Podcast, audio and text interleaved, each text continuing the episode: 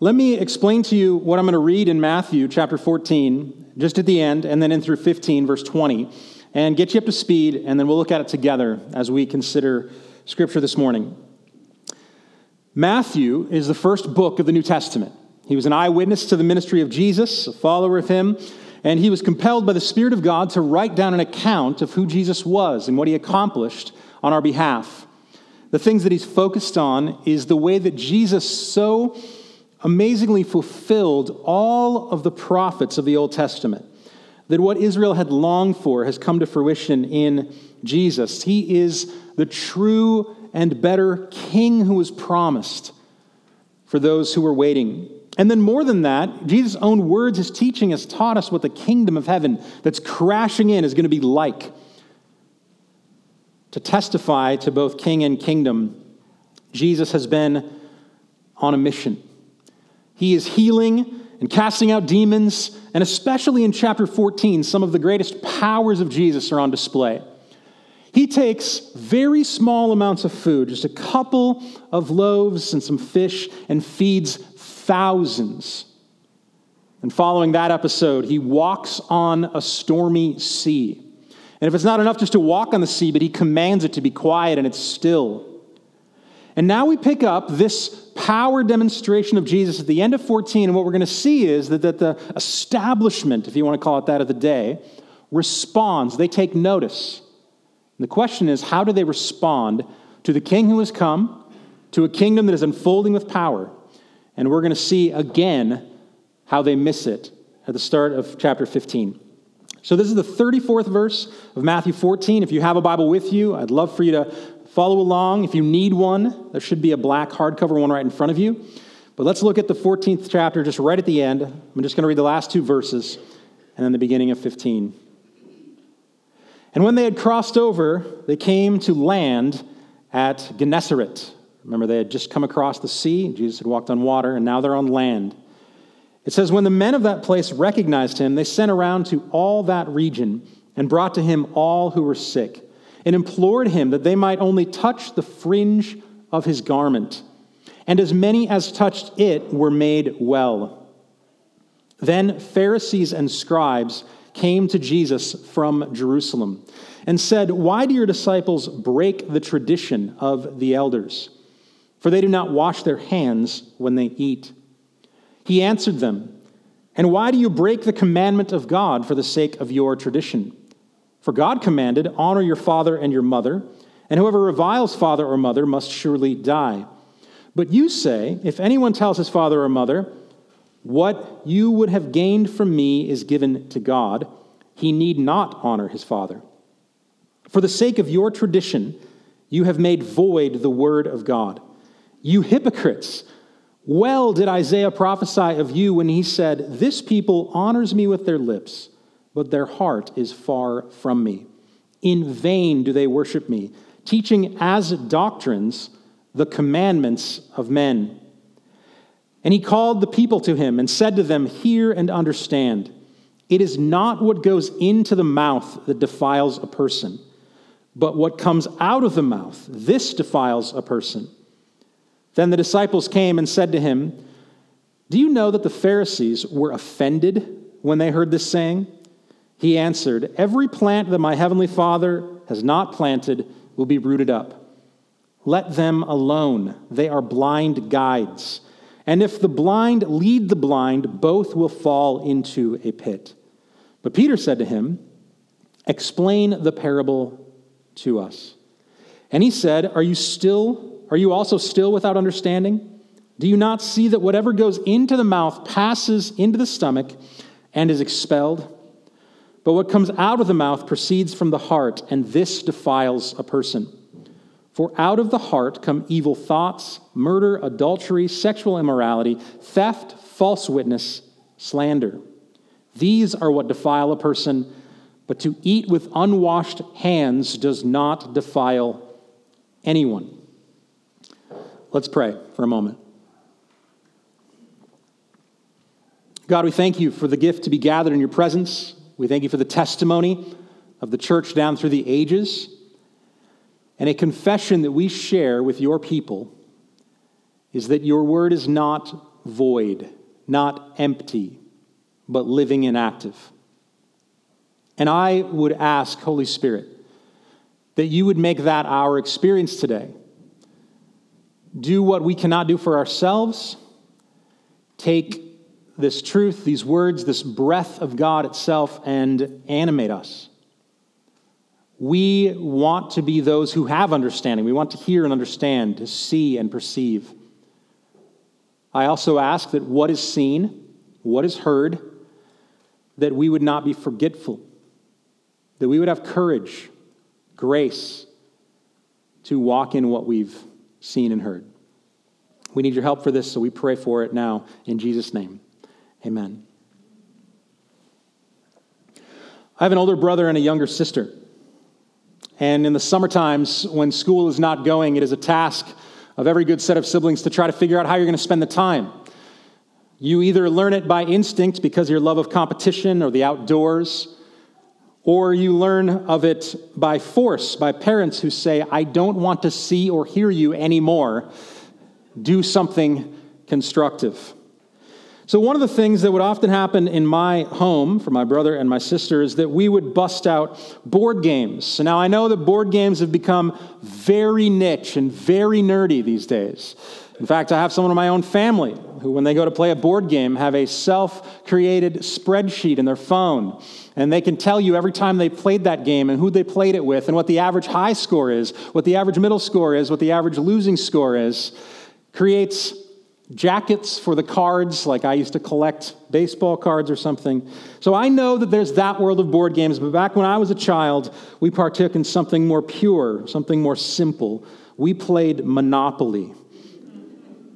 And sometimes Monopoly went for days on end. I think the personal family Olam record for one Monopoly game set on a card table in the back room was six days playing the same game.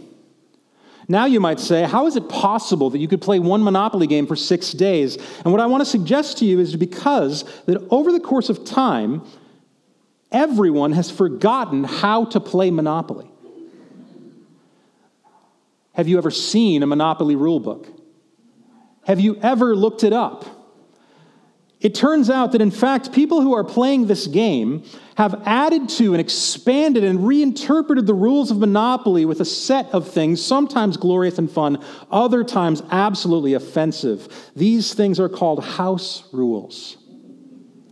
And we had a set of house rules that served to perpetuate the game, though we did not know it. You see, it was far more fun to collect money from free parking at any time we wanted it is more fun to create new rules about getting out of jail. It's, new, it's way more fun to ignore mortgaging so you got to keep the things that you had. We created an unplayable game. And my guess is that many of you have had this experience that when you go to play with someone else, you find it awkward and difficult because they will at any time control the game like a mafia leader and pull out of their pockets some reason why what happened ought to benefit them and not you. This is them applying their house rules. Now, I know you've heard a teaching from the Bible or two, you've attended a sermon, so I probably don't need to spell this out, but bear with me for a moment while I do. Like a creator of a game, given for the good and benefit of those who are there, there is a set of rules. They do exist, they are important, and they matter, but many people have ruined the game and made it difficult, oftentimes for their own benefit and control. I admit and confess that my older brother and I would make up rules sometimes in the middle of the game to take my little sister's money. like is often the case with those who desire to shift and, in the spirit of the game, make it better, there are often house rules that serve to control and enrich. In the same way, this is when we make the, the transition, we get spiritual on this thing what Jesus is going to show us and what he accuses the Pharisees and scribes of is taking this practice of the worship of God, this coming into his presence, this communing with him with a set of rules. They're important.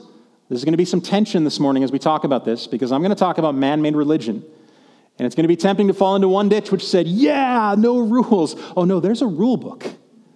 Things happen when you pass go.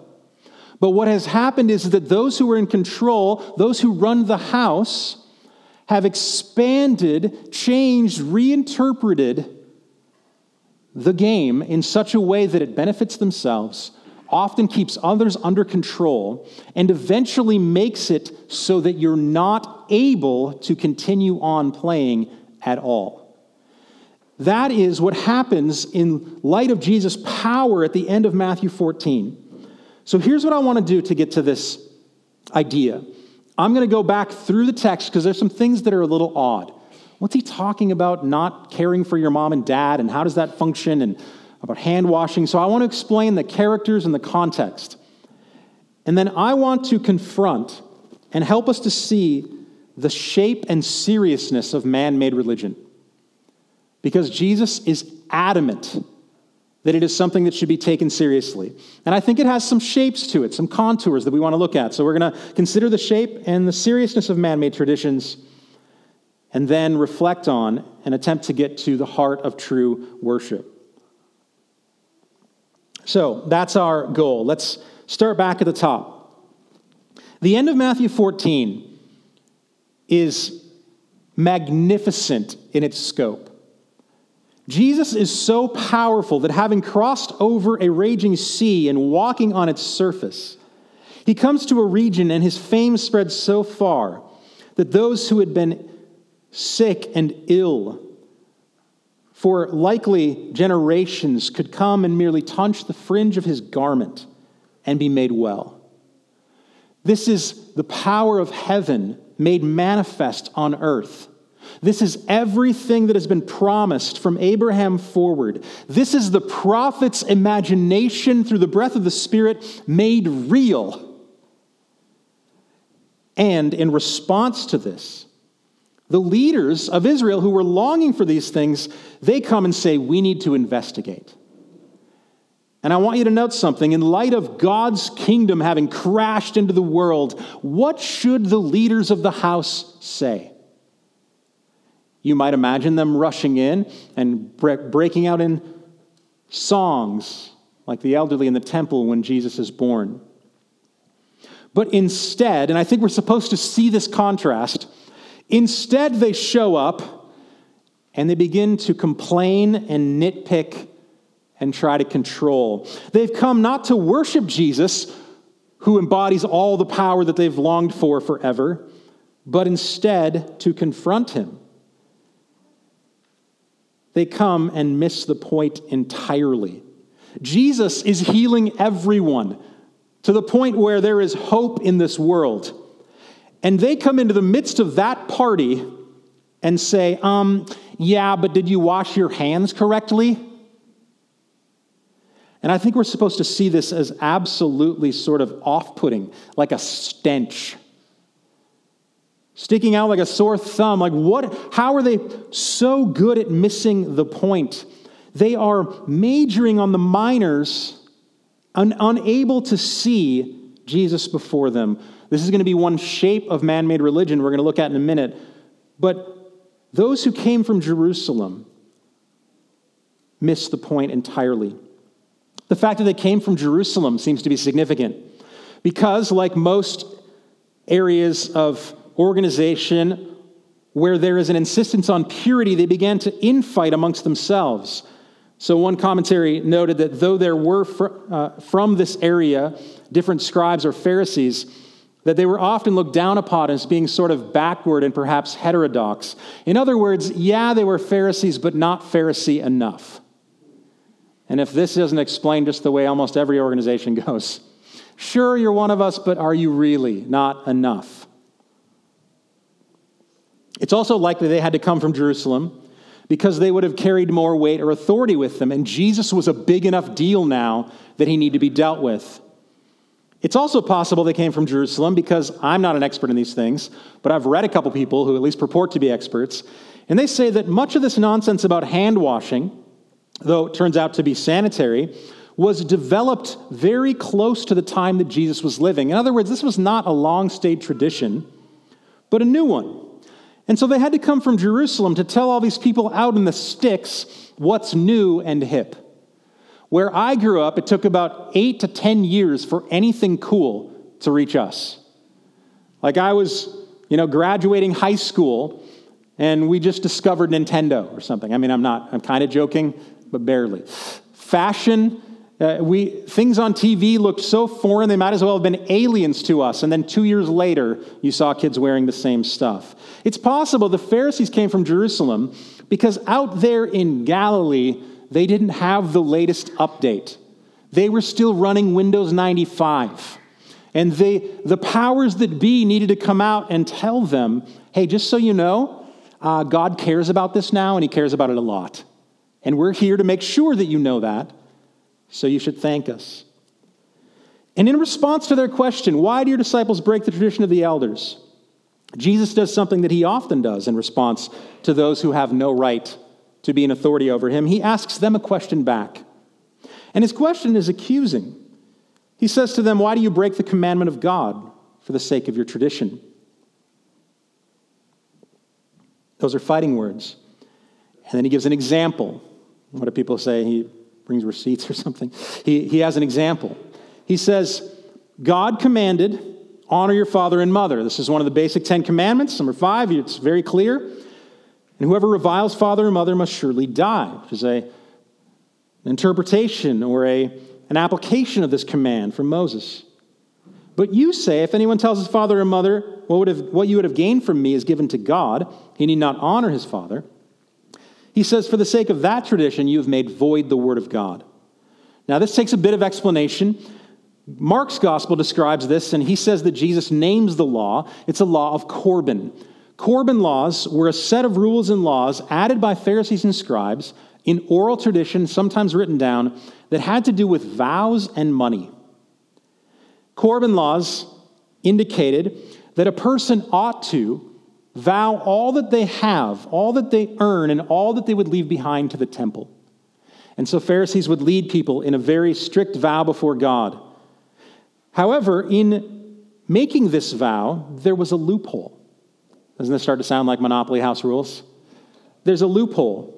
The person who is desired or who is asked to make this vow before God to give all that they have, all that they will earn, and all that they leave behind to the temple could still make use of and continue to live exactly as they were living, even having made the vow. So, what ended up happening is, that this is a vow, a solemn, holy vow of righteousness, wherein the person making the vow could get all the kudos of being a righteous person Meanwhile, the only people affected were their loved ones. And what happens is, is that in light of this, a person who made a vow like this, according to Corban laws, in Pharisaical tradition, in the Mishnah it was called, they would encounter situations where one or both of their parents would fall ill, where they were starving, were not able to support themselves, did not have a place to be buried. And when those in the society or in the church would come to them, and the, in the temple would come to them and say, Could you please take care of your parents? This is one of the commandments to honor your father and mother. The person would say, I can't. I made a vow before God. Now, any reasonable person in this moment would have said, Are you kidding? You can't vow to God to break his own commandments.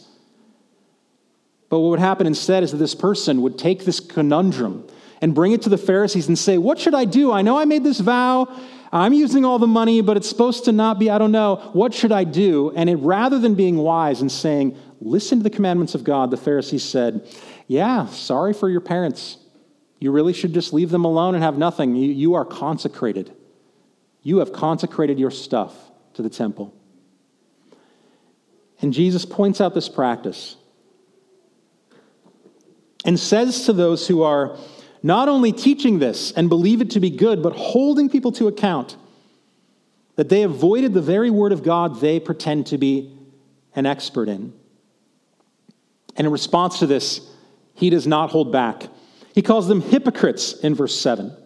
He says that Isaiah, the great prophet, their own prophet, was not prophesying about the nations out there but he turns it on its head and he says, actually, and remember when Isaiah was prophesying about people like this, I'm about to tell you? It's you. He says that this people honors me with their lips, but their heart is far from me. He's reminding them this is not just the wilderness generation, this is you here and now.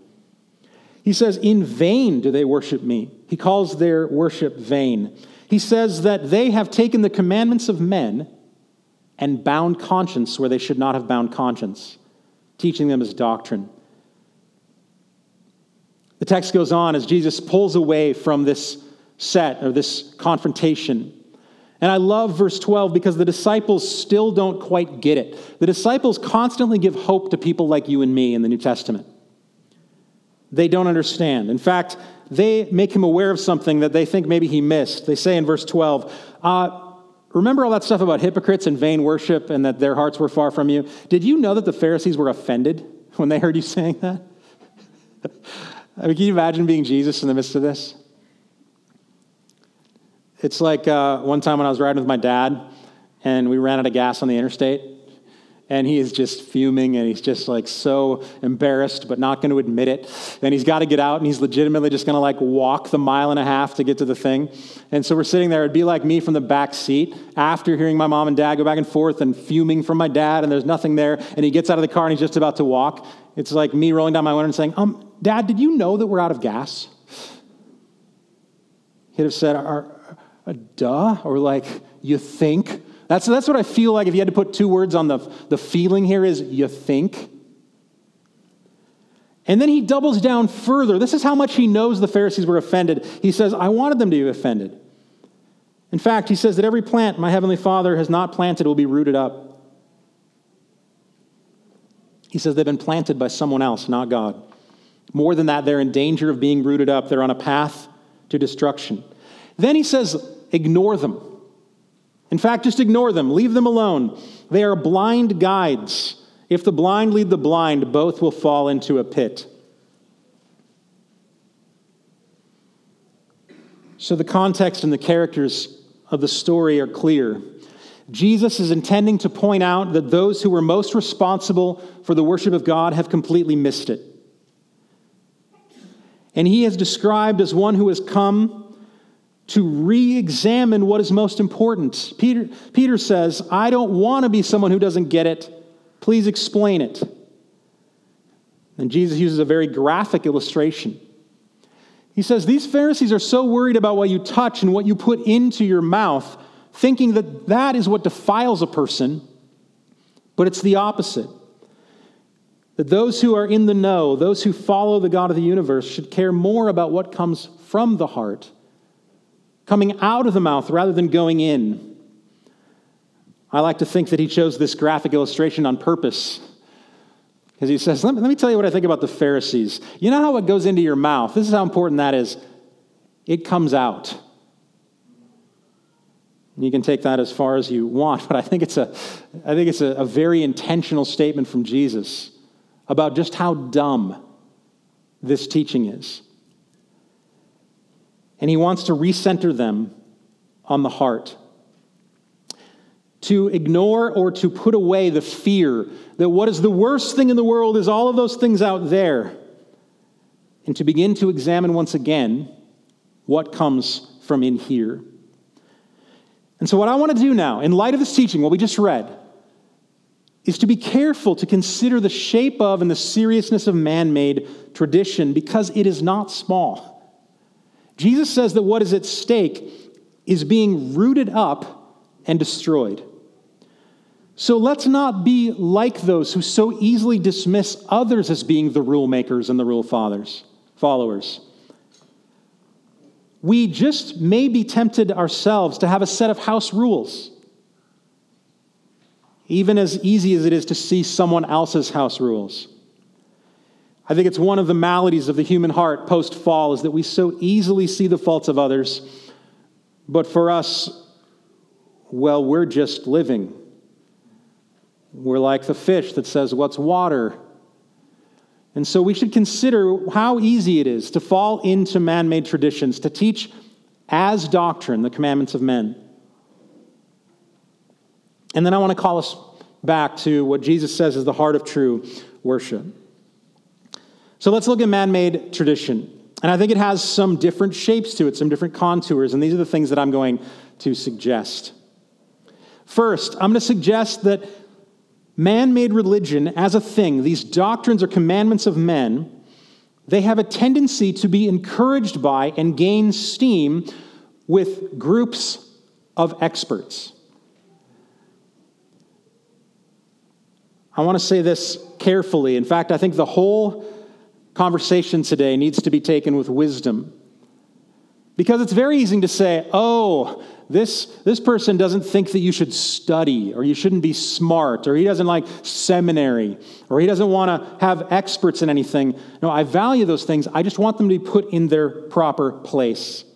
We should note that with the Jewish people, there were plenty of folks, I imagine, who were God fearing, who were hanging on to the prophets, desiring the Messiah to come, who didn't know what to make of this group of experts that were leading them.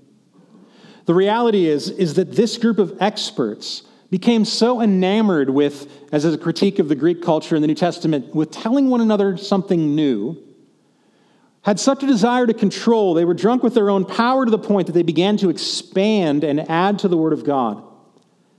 I say all this to, to say that many times we believe that we are simply insulated from this sort of thing if we're smart enough. And I think what this reminds us is that smart people are a gift, but we should also be careful with them. There is a delightful simplicity to the Word of God that can oftentimes be made more difficult the smarter you are. There is a history where sometimes the most fanciful and capable seminaries go wayward the quickest.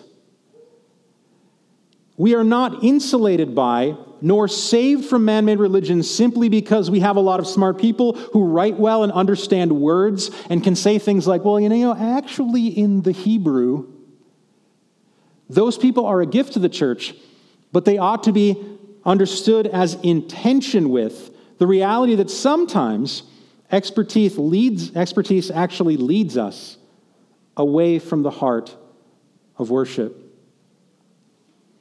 I am all for smart people, but I want them to be humbled by the Word of God. I am all for amazing writers who love words and prose and can understand how to turn a phrase, but I want them to be captive by Christ, the living Word of God. And many times, what happens is, is that brilliance and smarts and an ability to explain is, is valued higher than the basics of Christian character, integrity, humility. We often put up with far too much because someone is useful or smart or writes things beautifully. I can imagine a, a, a simple, lovely, God fearing, praying Jewish family listening to the Pharisees sometimes and walking away saying, like, I don't know, something smells bad. Like, this just doesn't seem right. And in that moment, they are more of an expert on godliness than those with degrees. So that's one tendency an overemphasis on and a, a reliance upon the experts. When Christianity or spirituality can only be interpreted through the lens of someone with seven PhDs or the right kind of vestments, we maybe have gone sideways. Another tendency of man made religion man made religion often loves to take things that are in a category of wisdom and therefore can be different based on context and take things like prayer and listening and patience, loves to create those things and change them from a category of wisdom to a category of binding of conscience. Man made religion is built on the idea that everything is simpler and easier if we simply have a rule for it. Now, who among us hasn't understood the usefulness of rules? it is very difficult to corral a group of four year olds, for instance, unless there are some rules. You can't just say to this crew, ah, you guys figure out who's line leader. No big deal. You you guys just work it out. Be wise. Just be wise. What we realize is a set of rules can often be helpful. Because we are finite and small and tired and often make bad decisions, we can set up a group of habits for ourselves that can be useful. I am not arguing against the usefulness of rules. In fact, God loves rules to the point that He gave us an entire law book. However, man made religion creates a tendency to solve every problem with a hard and fast rule. There is no longer areas of wisdom, there is only God said yes or God said no to everything. And rather than being careful to bind conscience, I believe that those of us who are human beings ought to be careful to bind the conscience of God's image bearers, that that should be left to God Himself, not, not us. But man made religion tends to take on this task with delight and joy, to bind conscience wherever it can. A third tendency. So there's a tendency of groups of experts somehow creating more of an issue in this area. There's a tendency to bind conscience where conscience should not be bound, where you should say, I believe that's wise. I believe that's best for you. I believe that I can see this clearly, but you should not say, do this or you are anathema to God. And that man made religion tends to do this, whether in force by a sort of actual written down law or simply by the way that we are treating one another. A third tendency, then man made religion creates an ongoing inability to see what is important. When everything is that important, you lose degrees. And so a person who is in this world tends to enter into situations that need grace and give law, situations that need law but give grace, situations that need a huge response, often they ignore, and things that are very, very small become mountains. This is what the Pharisees did. They rush into Galilee, where Jesus, who is the king of all creation, is healing people legitimately by the touch. And you know what they think is important? They call a conference call and want to confront the guy about a few of his disciples' bad hand washing habits. They have entirely lost the forest for the trees. They are unable to parse out what is really important. The cacophony of all of the rules have been so complicated that they cannot see degrees. Now, to be able to see degrees is a spiritual task that is a gift of God. But it should be evident when we begin to constantly major on the minors. I'm going to give you a a sort of tangential example that might sort of get to the point. My mom listens to these messages, so maybe we'll put up the one where we cut it out or something. But I've already, I guess you know what? I already threw my dad under the bus with a grown out of gas story. Why not my mom? So one time as a family, we watched and considered the story of the Amistad. It became a movie about the early slave trade from Africa to the U.S described the absolute horrors, first of man stealing and selling on the continent of Africa, then their transport from that continent to ours, the absolute horrible conditions that they lived in for months, sometimes waiting at sea with nothing to eat, disease ripping through entire communities, families separated, the dead laying for weeks amongst the living only to be on a new continent wherein they are resold and given basically no agency or hope for a future of life. We talk through this as a family, we watch the images of this, and there's a moment where we're sitting and we're just in silence, just sobered by this reality. And then my mom, who is notoriously modest, to the point where she could wear a nightgown with another nightgown and still apologize to people for having seen her like this. She breaks the silence of our sober moment of the Amistad and she says, Can you just believe that? The horror of that? We said, I know, Mom, I can't believe it. She said, Having to be naked like that? End of comment. That's all she took from the whole thing not the stealing of people, not the typhoid, not the dying, the separating of families, none of the agency being God, they're being treated like an animal. She just could not imagine being forced to be without clothing for even a small period of time. She said, Oh, the horror of that. You see, the point there is that my mom had taken a good principle modesty, but it had become inflated to the point where she was unable to see degrees. And man made religion oftentimes is an exercise in insisting upon what is small while ignoring what is big. because they have an unable to see.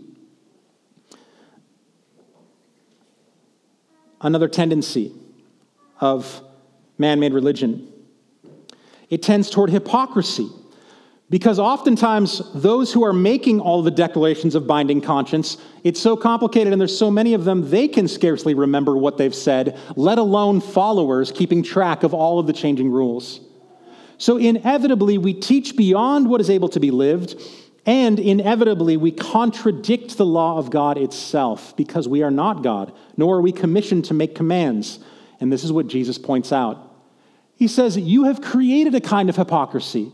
It's impossible for someone to follow your commands and God's command because they're in conflict with one another. So, man made religion has a tendency to not only create hypocrisy, but to foster it. And no one points it out because to point it out would to be to break the whole system. And this is a tendency that all who desire to worship need to be aware of. Now, I wondered how much I should meddle this morning. Because I said, let's not be like those who say, Yeah, can you believe that? We can point out the man made issues of the Pharisees, who created whole books of fences around fences around fences. We can say, Oh, meat offered to idols, and washing of hands, and ceremonial sacrifices. And it would be easy to ignore our tendencies. So let me offer just a few areas by way of wisdom, not command, and not conclusion, but category. That I believe often I've experienced in my life a tendency for people to be animated by something that could be an area of wisdom, especially for them, but should not probably be binding on the conscience of all. I believe that we have a tendency to argue about forms of worship styles of music, singing or not singing, standing or sitting, drumming or not drumming, that has the force of treating one another as anathema to God. I have attended a worship service where, during a particular song that someone insisted that should not be sung because it wasn't in a hymn book, they stood in front of the whole congregation with their fingers in the ears like this.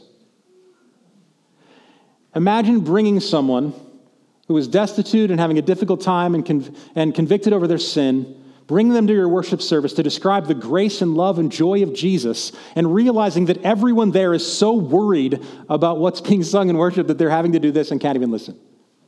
So, worship areas. Now, again, I'm not going to apply this for you or bind your conscience in some way, but my sense is that we could be just as guilty as the Pharisees, and this has been in my lifetime. I believe that people should be animated about worship. There is a wide berth of discussion that should happen in it. We ought to be careful, though, not to teach us doctrine, the commandments of men. Let me add in a few other ones. Alcohol and tobacco has been an area of wisdom, restraint, yes, but teaching as doctrines the commandments of man, no. In fact, it has been the one area in my lifetime where I can imagine and remember someone treating me as if, as if this passage were still true, which is at a wedding ceremony, I had a cup that had water rather than a bit of whatever the champagne was for this toast. And the person came up to me afterward and essentially said, I'm so glad you're not defiled like the rest of them. And I remember thinking, yeah, but last night I was with my cousin at his birthday party and I had some of his margarita. So, how could I both be simultaneously one day defiled and the next day not defiled simply by what went into my mouth? In other words, what I felt when this person said this was, I don't know who you're worshiping or what your religion is, but it's very fragile. It's just very, it can be changed that quickly just by like too much NyQuil or something. You know what I mean? Like, they just felt very odd to me. So I think worship wars, I think alcohol, tobacco. I have tended to see over especially the last 20 years that educational options have become this area for many, many people. You should care about education for your children. You should determine before God what is most wise. You should help others think through that, but we should be careful not to teach as doctrine the commandments of men. And again, I'm not solving this problem for you.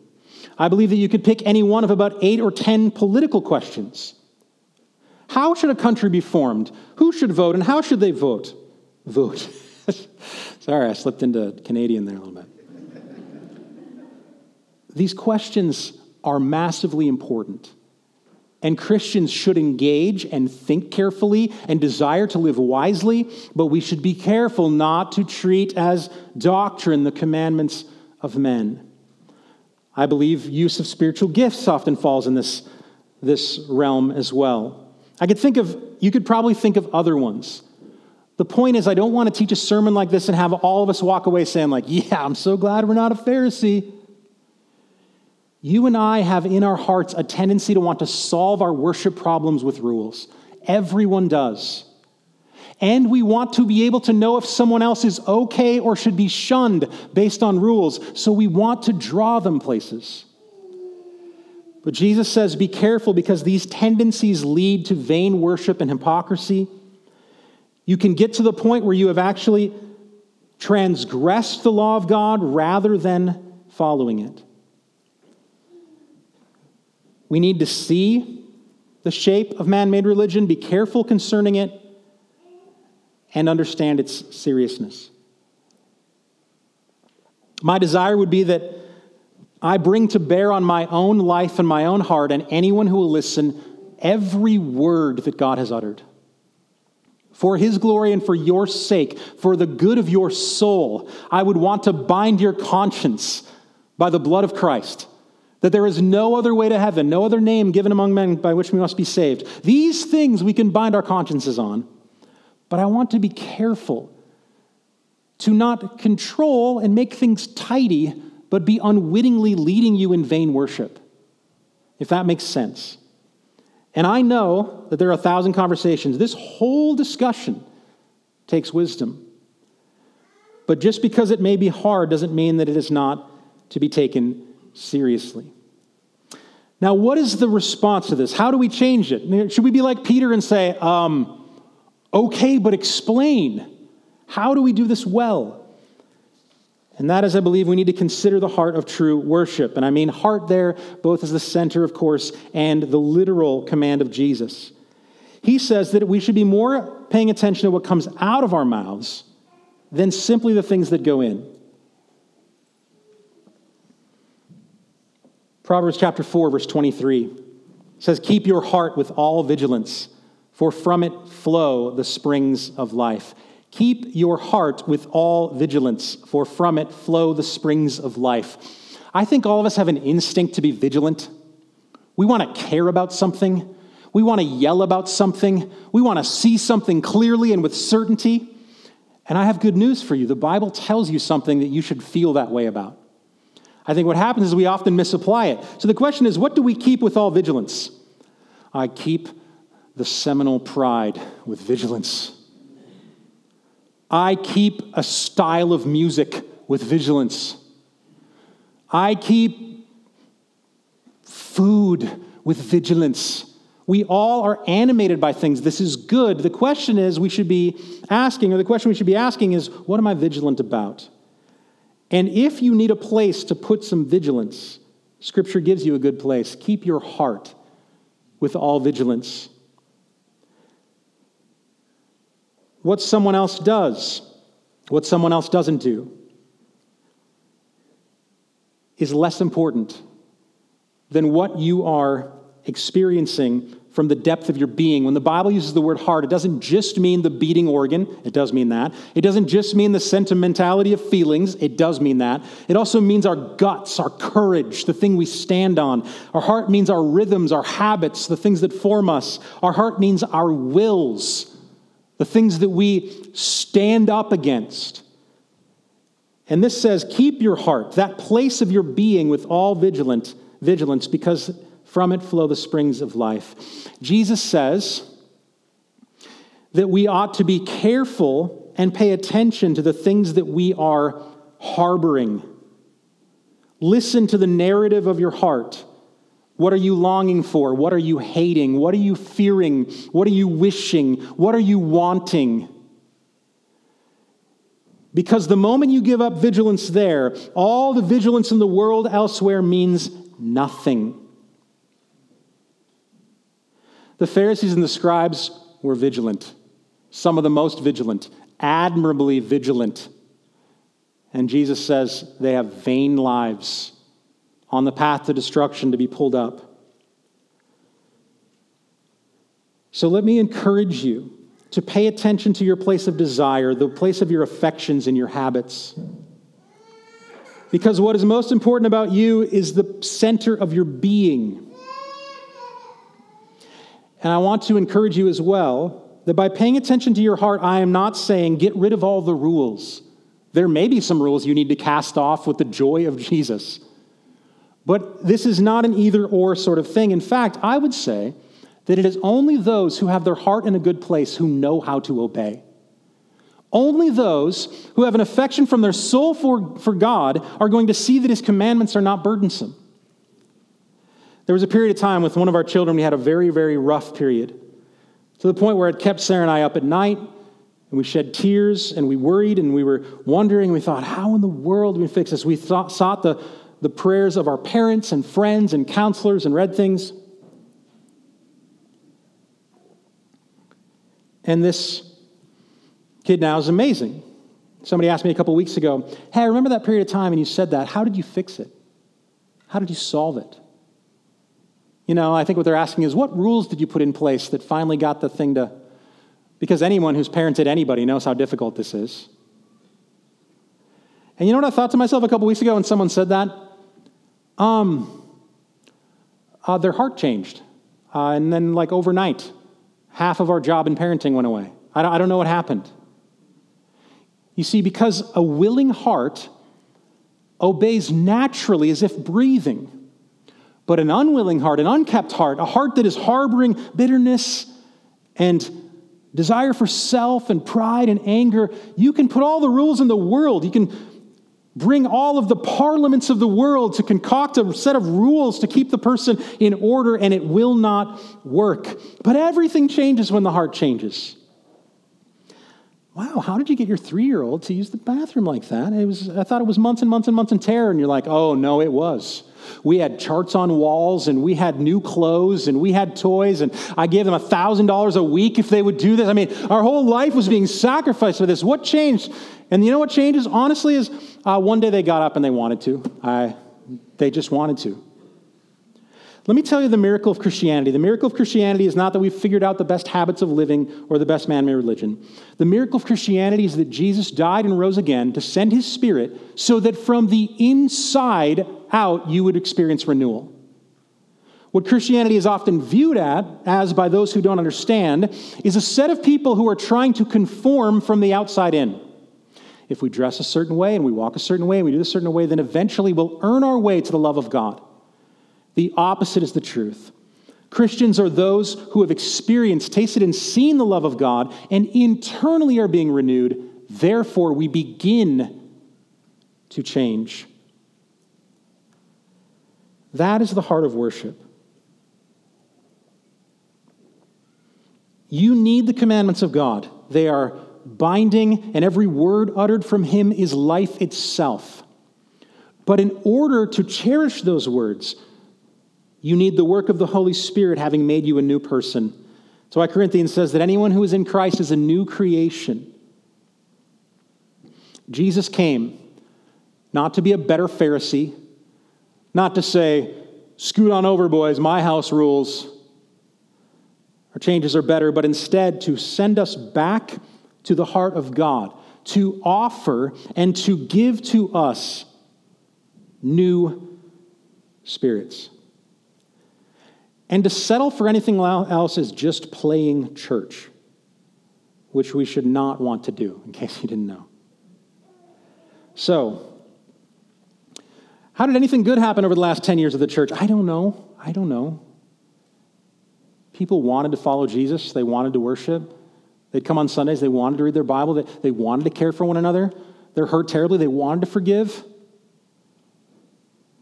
They don't have quite enough, they, they want to to get more of who Jesus is? This is the heart of true worship. Let's pray.